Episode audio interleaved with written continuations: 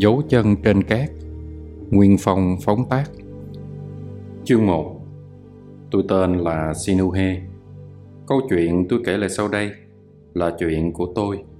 Một người Ai Cập Mặc dù hiện nay tôi không còn được sống tại quê hương tôi nữa. Tên tuổi tôi đã hoàn toàn bị xóa bỏ trong các đền đài lần tẩm, văn kiện, bia đá Và có lẽ hiện nay không còn ai nhắc nhớ gì đến tôi. Tôi viết lại chuyện này không phải để phục hồi tên tuổi cho mình, Nhưng vì tôi thấy cần phải ghi lại các biến cố đã xảy ra tại quê hương tôi Một cách trung thực, Để thế hệ sau có thể biết rõ về những biến cố trong buổi giao thời lịch sử này. Tôi hy vọng nhờ thế, họ có thể học hỏi, Tránh không đi vào các vết xe cũ, Những lỗi lầm xưa.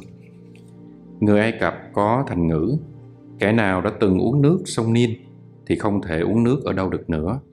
Quả thế, tuy sống tại Hy Lạp, nhưng không bao giờ tôi có thể quên được Ai Cập, quê hương thân yêu của tôi.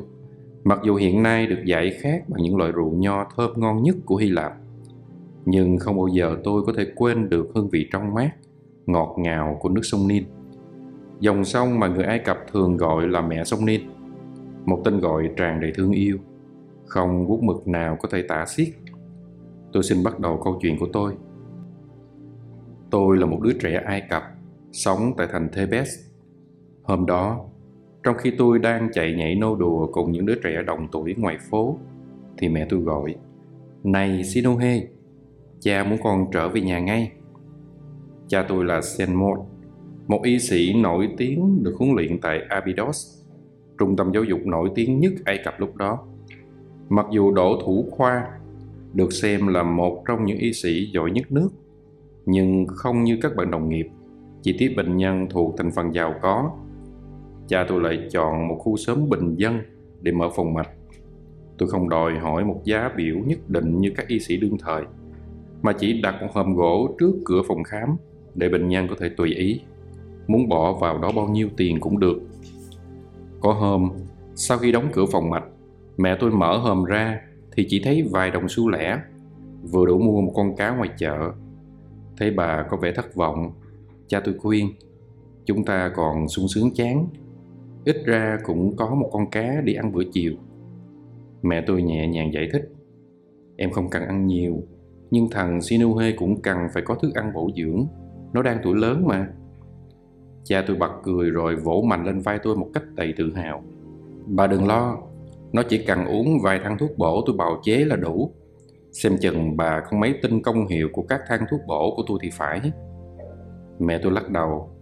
Đâu phải em không tin, Nhưng trẻ con cũng cần phải ăn chút thịt cá chứ. Uống mấy loại rễ cây đó mãi đâu có tốt. Cha tôi bèn quay qua tôi âu yếm. Này con trai, Người ta ăn để sống Hay sống để ăn? Dĩ nhiên đã quá quen thuộc với những lời khuyên bảo này, Nên tôi trả lời ngay còn chỉ ăn đủ để sống mà thôi. Cha tôi bật cười sung sướng, nhấc bổng tôi lên quay mấy vòng và reo lớn. Thật đúng ý ta, còn ngoan lắm. Tuy nhiên không phải ngày nào tình trạng tài chính cũng bi đát như thế. Mỗi khi có những đoàn lái buôn từ phương xa ghé qua thành phố, thì chiếc hòm gỗ của cha tôi thường chứa đầy những đồng tiền vàng, tiền bạc. Thấy mẹ tôi lúi húi đếm tiền, cha tôi ăn cằn nhắc nhở. Này em, Chúng ta chỉ nên giữ lại một món tiền nhỏ, vừa đủ ăn tiêu trong vòng 7 ngày thôi. Còn dư ra bao nhiêu em đem phân phát cho những người nghèo khó hơn chúng ta nhé. Mẹ tôi mỉm cười đồng ý, rồi cúi xuống đống bạc trước mặt, chia ra làm hai phần không đều nhau.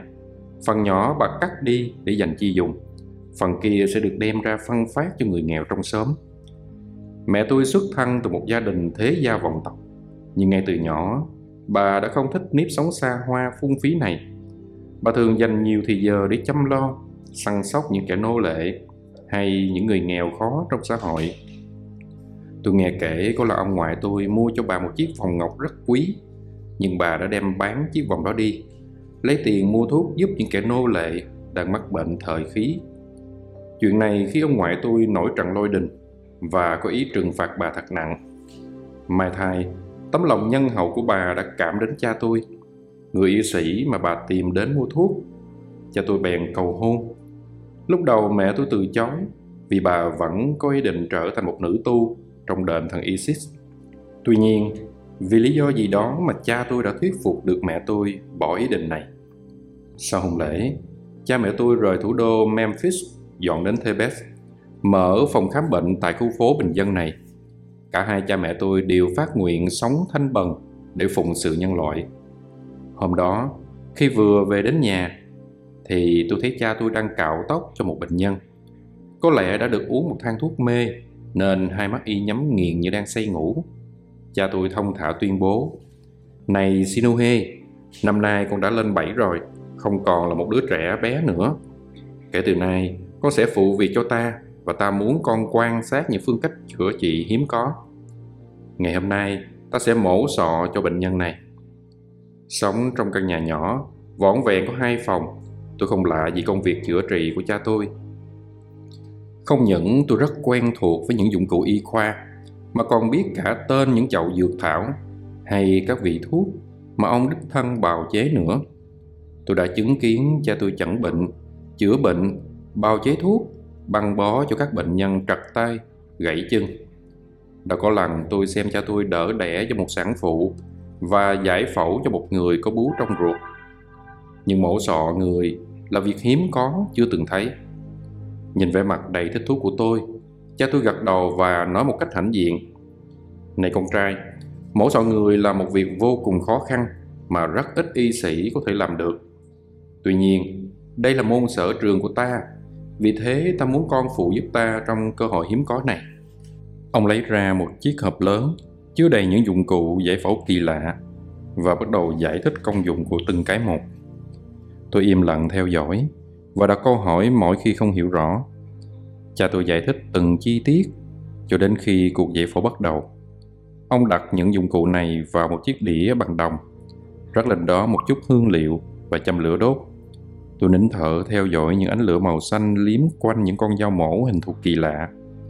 Không khí trong căn phòng đột nhiên trở nên im lặng khác thường. Cha tôi thông thả làm việc, vừa làm ông vừa giải thích, và sau cùng, ông dùng tay đưa mắt nhìn tôi.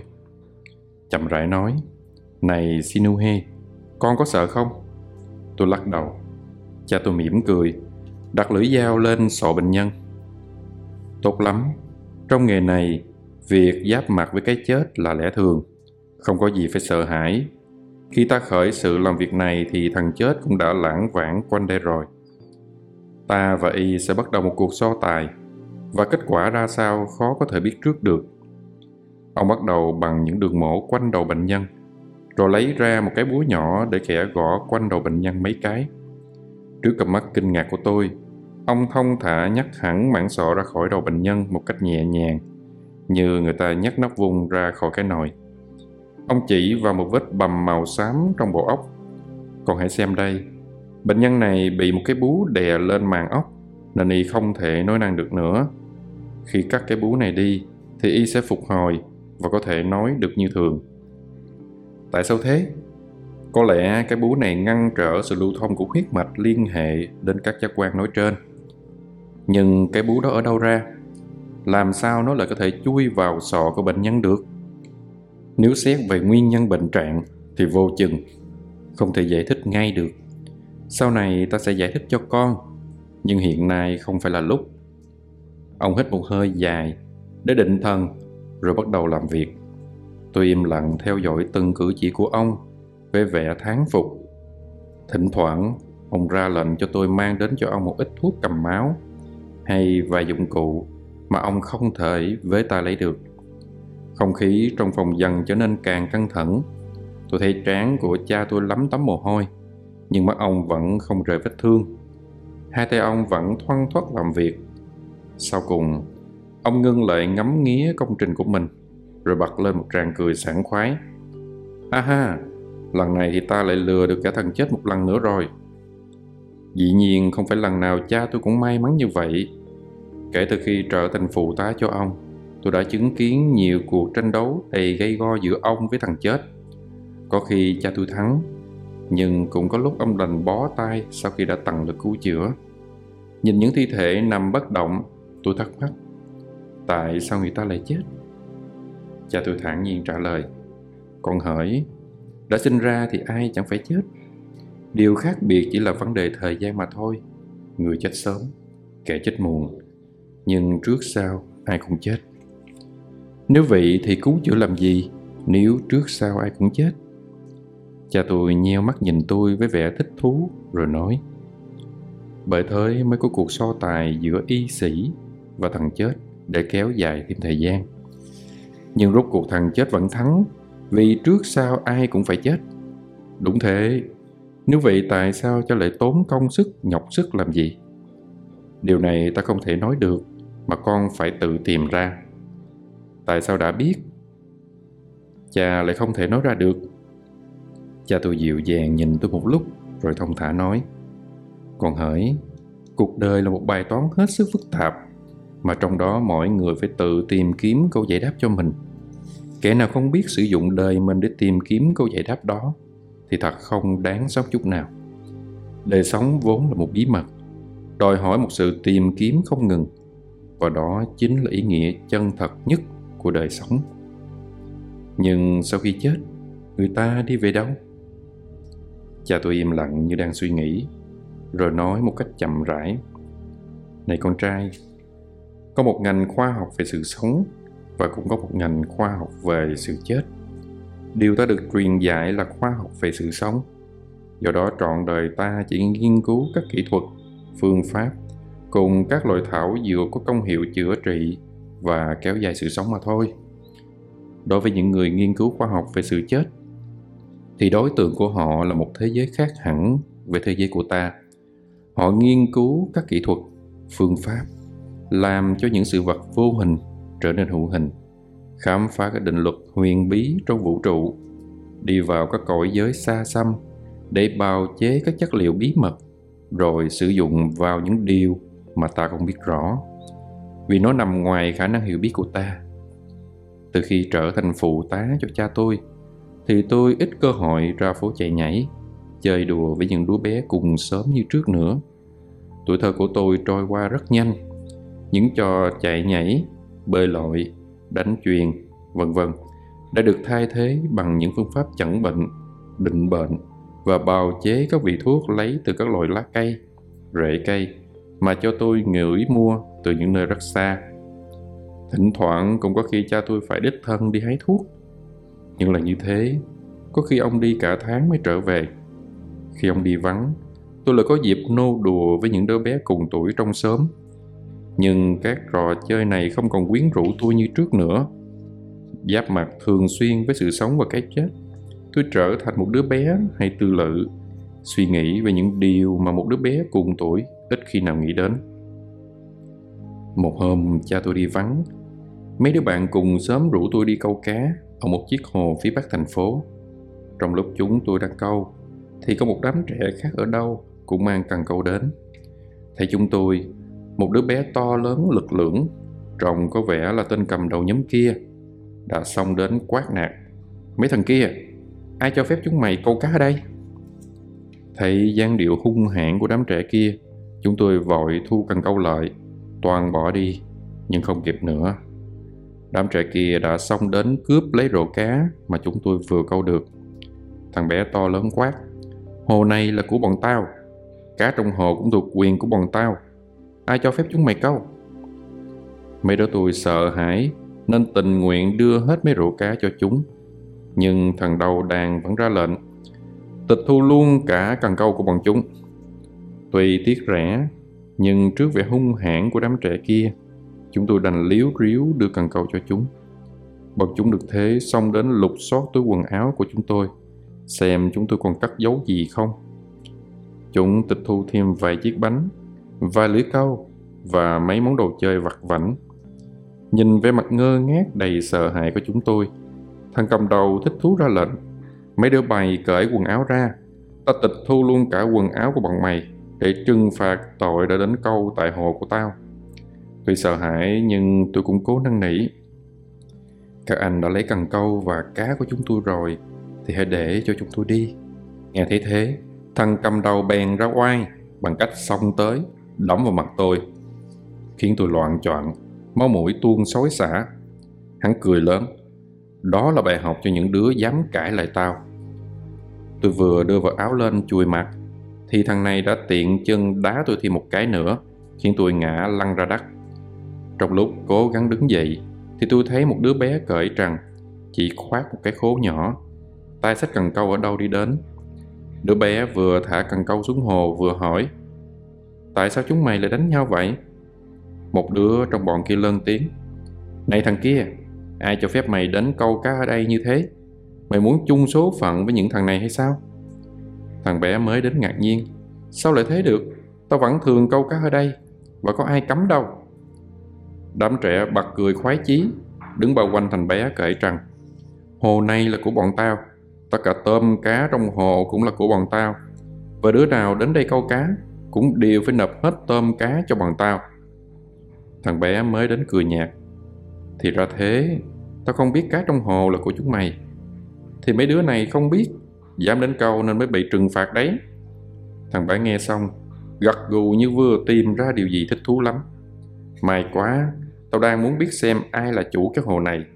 Hôm qua tao câu được mấy con cá ở hồ này mang về ăn, Thì bị đau bụng, Nên đang muốn xem ai là chủ mấy con cá đó để bắt đền đây. Trước cặp mắt kinh ngạc của đám trẻ kia, Thằng bé kể rằng lạnh lùng, Chúng mày phải để mọi thứ lại đây cho tao, Nếu không chớ có trách. Tình thế trở nên căng thẳng. Đám trẻ kia vội vã bỏ chúng tôi. Xoay ra quay quanh thằng bé cởi trần. Thằng bé này không hề sợ hãi, chỉ cười nhạt. Tốt lắm, cả đám cùng đánh thì càng tiện. Vừa dứt lời, thằng bé đã xông đến tấn công ngay thằng đầu bọn. Thằng này cũng không phải tay vừa, hắn vừa đánh, đỡ, vừa quát tháo ôm sờm. Đám trẻ đồng bọn vội vàng xông vào tiếp tay, bụi cát bay mịt mù. Nhóm bạn tôi nhân lúc lộn xộn, vội vã kéo tôi bỏ chạy. Tuy không muốn đụng chạm, nhưng tôi cũng không muốn thấy thằng bé mới đến bị ăn đòn, nên ngần ngại không chịu đi. Tôi hy vọng có thể làm được điều gì đó. Mấy đứa bạn tôi vừa chạy vừa kêu lớn. Shinohe, chị mau lên. Tôi chần chừ, khoan đã, chúng ta không thể bỏ chạy như thế được. Ngay lúc đó, thằng bé kể rằng bị một đứa trong bọn xông đến ôm lấy chân hoặc nó ngã xuống đất. Tam trại kia mừng rỡ vội xông đến đắp đá túi bụi. Nhìn thấy thế, tự nhiên tôi cảm thấy trong người nóng rang lên, không còn tự chịu được nữa. Tôi hét lên rồi xông vào chợ chiến. Tôi ôm lấy chân thằng đầu đàn, kéo nó ngã xuống đất, bất chấp những trận mưa đấm đá trút lên người.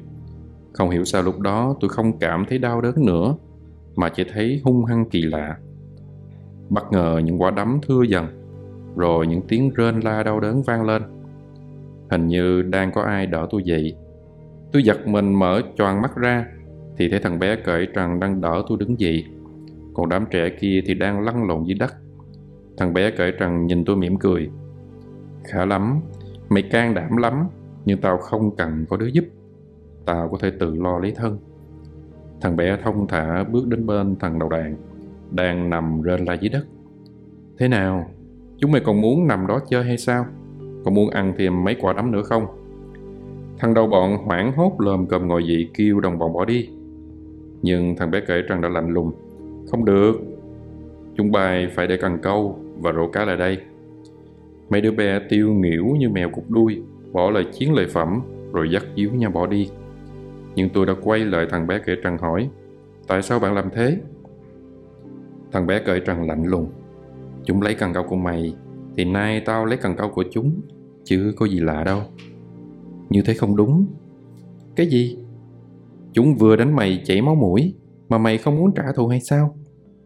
Không, tôi không muốn như thế Thằng bé cởi trần nhếch miệng Thế mày muốn gì? Tôi do dự một lúc Rồi ngập ngừng Tôi nghĩ bạn nên trả lại cần câu cho chúng Nếu bạn lấy cần câu của chúng Thì bạn có khác gì chúng đâu Thằng bé cởi trần trợn mắt nhìn tôi một lúc, Rồi quay qua đám trẻ kia. Chúng mày nhặt cần câu rồi cút ngay đi chỗ khác. Tao đổi ý là có đứa ăn đòn thêm.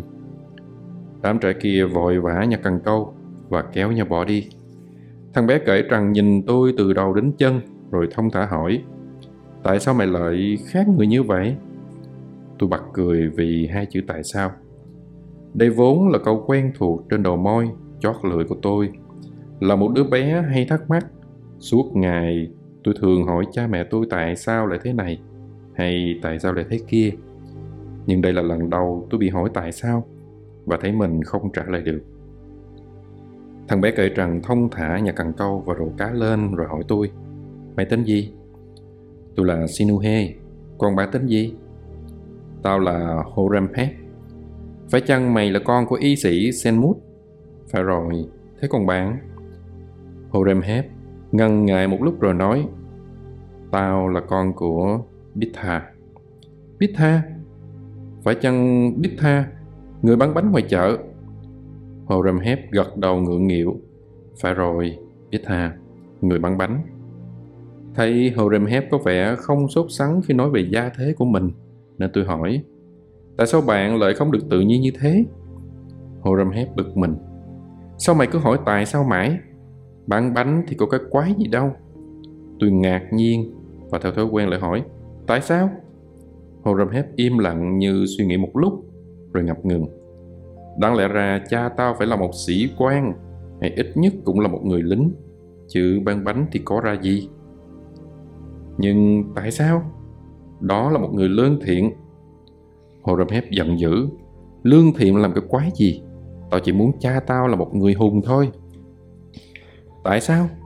Horemheb nhìn tôi một lúc Rồi chậm rãi nói Mày không thể hiểu đâu Cha mày là một y sĩ Dù không giàu có gì Nhưng ít ra ông ta cũng được mọi người vị nể Kính trọng Còn cha tao chỉ là một người bán bánh rong ngoài chợ Một kẻ tâm thương, hèn mọn Không ai thèm để ý đến Nhưng như thế thì đã sao? Horemheb trừng mắt vung tay lên đấm mạnh vào không khí. Đó là một điều không thể chấp nhận được. Tao không thể làm con một người hèn mọn, lúc nào cũng khúm núm trước những mụ đàn bà vừa mua bánh, vừa chê ổng chê eo. Tao không thể làm con có một người cúi rạp mình xuống cảm ơn những tên nô lệ, vừa đi mua bánh cho chủ, vừa kỳ keo bớt một tim hai để ăn sáng tiền chợ. Tao không thể làm con có một người quỳ mập xuống năn nỉ những tên chủ nợ mập ú, chuyên cho vai lấy lại cắt cổ, Tao không thể làm con có một người định bợ những kẻ đi thu thuế chợ, vừa tham lam, vừa hỏng hít. Tao không thể là con của một người bán bánh tầm thường như thế được. Tôi đứng im, không biết phải nói gì để an ủi Horemheb. Đây là lần đầu tiên tôi biết giữ im lặng thay vì lên tiếng hỏi như thường lệ. Chúng tôi gật đầu chia tay nhau một cách ngượng nghịu, không ai nói thêm câu gì. Chiều hôm đó, sau bữa cơm, Tôi đã mang câu chuyện này ra kể cho mẹ tôi. Bà trầm ngâm một lúc rồi chép miệng. Tội nghiệp thằng Horemheb. Tại sao? Nó là một đứa bé đáng thương. Nó chưa biết gì về mình mà đã lo chạy đuổi theo những ảo tưởng điên rồ. Tại sao? Dù hay không, nó cũng là một phần của cha mẹ nó. Nó không thể phủ nhận cha mẹ của nó được. Phủ nhận cha mẹ thì có khác gì phủ nhận chính mình. Tại sao? Này Sinuhe, một ngày nào đó con sẽ hiểu điều ta muốn nói. Tôi xà vào lòng mẹ. Con thì không như thế đâu. Con rất hãnh diện được làm con của mẹ. Không hiểu sao, mẹ tôi bỗng bật lên khóc. Bà tiếp tục khóc và ôm chặt lấy tôi một lúc thật lâu. Vài hôm sau, Horemheb đến rủ tôi đi câu cá. Tôi dự ý không nhắc gì đến câu chuyện hôm trước và từ đó tình bạn giữa hai chúng tôi nảy nở mỗi ngày một thấm thiết. Từ khi quen Horemheb, tôi đã học hỏi được nhiều điều mới lạ.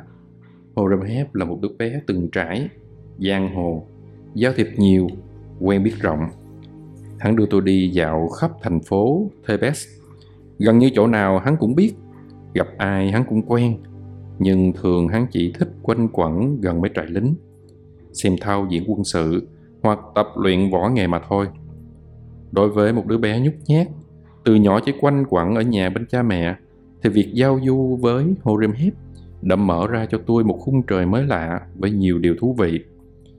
Vì Horemheb đến nhà tôi chơi thường xuyên, nên cha mẹ tôi cũng đối đãi với hắn như là một người con trong nhà. Có khi hắn sống ở nhà tôi cả tuần lễ hay nửa tháng. Thời gian im điềm trôi. Một hôm, sau bữa cơm chiều, cha tôi lên tiếng. Sinuhe, Năm nay con đã được 16 tuổi rồi. Con đã phụ giúp ta trong mấy năm qua và đã học hỏi rất nhiều về cách chữa trị của ta. Giờ đã đến lúc con phải đi Abydos để học thêm. Con hãy cố gắng học hỏi và đừng bao giờ quên rằng sứ mệnh thiêng liêng của một y sĩ là phụng sự nhân loại và phụng sự không ngừng. Đã được dạy dỗ từ nhỏ về việc này, nên tôi không ngần ngại. Cha đừng lo, những điều cha dạy con luôn ghi nhớ. Cha tôi im lặng quan sát tôi một lúc rồi chậm rãi nói, này sinuhe, trước khi con lên đường đi học xa, cha có mấy lời khuyên và con phải ghi nhớ cho kỹ. Để trở thành một người sở hữu những kiến thức đặc biệt, con cần phải trao dồi tính kiên nhẫn. Nếu không kiên nhẫn, chịu đựng thì con không thể đi xa được. Đó là lời khuyên thứ nhất. Khi vượt qua thử thách này, con sẽ phải học thêm tính khiêm tốn chỉ khi nào biết khiêm tốn, nhũng nhặn thì con mới học hỏi được những điều cao thượng, quý báu. Đây là lời khuyên thứ hai. Sau đó, con phải chuyên cần học hỏi không ngừng và biết rút tỉa bài học từ những đắng cay cũng như vui sướng mà cuộc sống đem đến. Này sinuhe, cuộc đời là một trường học vĩ đại mà trong đó phần lớn con người chỉ học được bài học cần thiết qua đau khổ. Đó là lời khuyên thứ ba của ta nếu con biết áp dụng cả ba lời khuyên này, thì con có thể giải quyết được câu hỏi về ý nghĩa của cuộc đời. Đây là một câu hỏi quan trọng mà ít ai có thể giải đáp. Nhưng nếu con thành công, thì mọi chân lý trong vũ trụ này sẽ phơi bày ra cho con. Và con hỡi, lúc đó không có một điều gì là không tốt đẹp, mỹ lệ hay hoàn hảo cả. Đó chính là ý nghĩa bí mật của khoa học về sự sống mà ta đã được truyền dạy con xin ghi nhận lời cha khuyên bảo. Tốt lắm. Ngày mai chúng ta sẽ lên đường đi abydos. Ta đã lo mọi thủ tục nhập học cho con rồi. Sao lại là ngày mai? Như vậy có sớm quá không? Cha, tôi ngạc nhiên. Ta đã thu xếp chuyến xe đi abydos rồi. Con muốn gì nữa? Tôi ngần ngại một lúc, rồi lên tiếng. Con không biết cha đã sắp đặt trước như vậy. Nếu ngày mai lên đường, thì con muốn đến từ giả Horemheb mẹ tôi gật đầu. Phải rồi, con đến từ giả Horemheb đi. Con đi xa, chắc nó sẽ nhớ con lắm đấy. Mọi hành trang cứ để mẹ thu xếp cho. Khi nghe tôi nói về việc đi học tại Abydos, Horemheb im lặng một lúc, rồi chua chát nói. Tao biết trước sau gì mày cũng đi Abydos, Bọn y sĩ chúng mày đều như thế cả. Cha làm y sĩ Thì con cũng làm y sĩ. Rồi mày sẽ trở về thành một người có địa vị trong xã hội. Mày sẽ được mọi người kính nể. Sẽ có nhiều tiền Ở nhà lớn, Có vợ đẹp, con khôn. Rồi có rất nhiều nô lệ hầu cận Tao sẽ theo gương cha tao, Chỉ làm y sĩ cho người nghèo. Hồ Rầm Hép nheo mắt nhìn tôi rồi cười nhạt. Bây giờ thì mày nói thế, Nhưng khi tốt nghiệp thành một y sĩ Thì mày sẽ nói khác. Theo thời gian, Chẳng có ai lợi không thay đổi. Nhưng tao khác. Được lắm Để xem lúc đó mày còn nhớ đến thằng Horemheb, Hép Con nhà bánh bánh nghèo hèn này hay không? Trước sau gì tao vẫn là Sinuhe Thằng bạn của mày. Horemheb Hép nhún vai Lạnh lùng. Để lúc đó hắn hay. Tôi khẳng khái nắm chặt lấy tay hắn. Này Horemheb Ngoài mày ra tao chẳng có đứa bạn thằng nào. Nếu không chơi với mày Thì tao chơi với ai? Mày có thể nghĩ gì về tao cũng được Nhưng đừng bao giờ mày nghĩ rằng Tao sẽ thay đổi Hay coi thường mày Tao xin thề trước mặt thằng Osiris Lúc nào tao cũng xem mày như một người anh Và rồi Một người anh lớn thì đúng hơn Horemheb có vẻ cảm động Hắn im lặng một lúc rồi siết chặt tay tôi. Được lắm, hay lắm. Tao, Horemheb, cũng xin thề trước mặt thằng Osiris. Từ nay sẽ xem mày như là một đứa em. Tao thề sẽ hết lòng bảo vệ mày. Dù gặp khó khăn trở ngại thế nào, tao cũng lo cho mày như một đứa em ruột thịt. Mạng sống của mày là mạng sống của tao. Đứa nào đụng chạm đến mày, tức là đụng chạm đến tao và thằng Horemheb này sẽ không để cho nó yên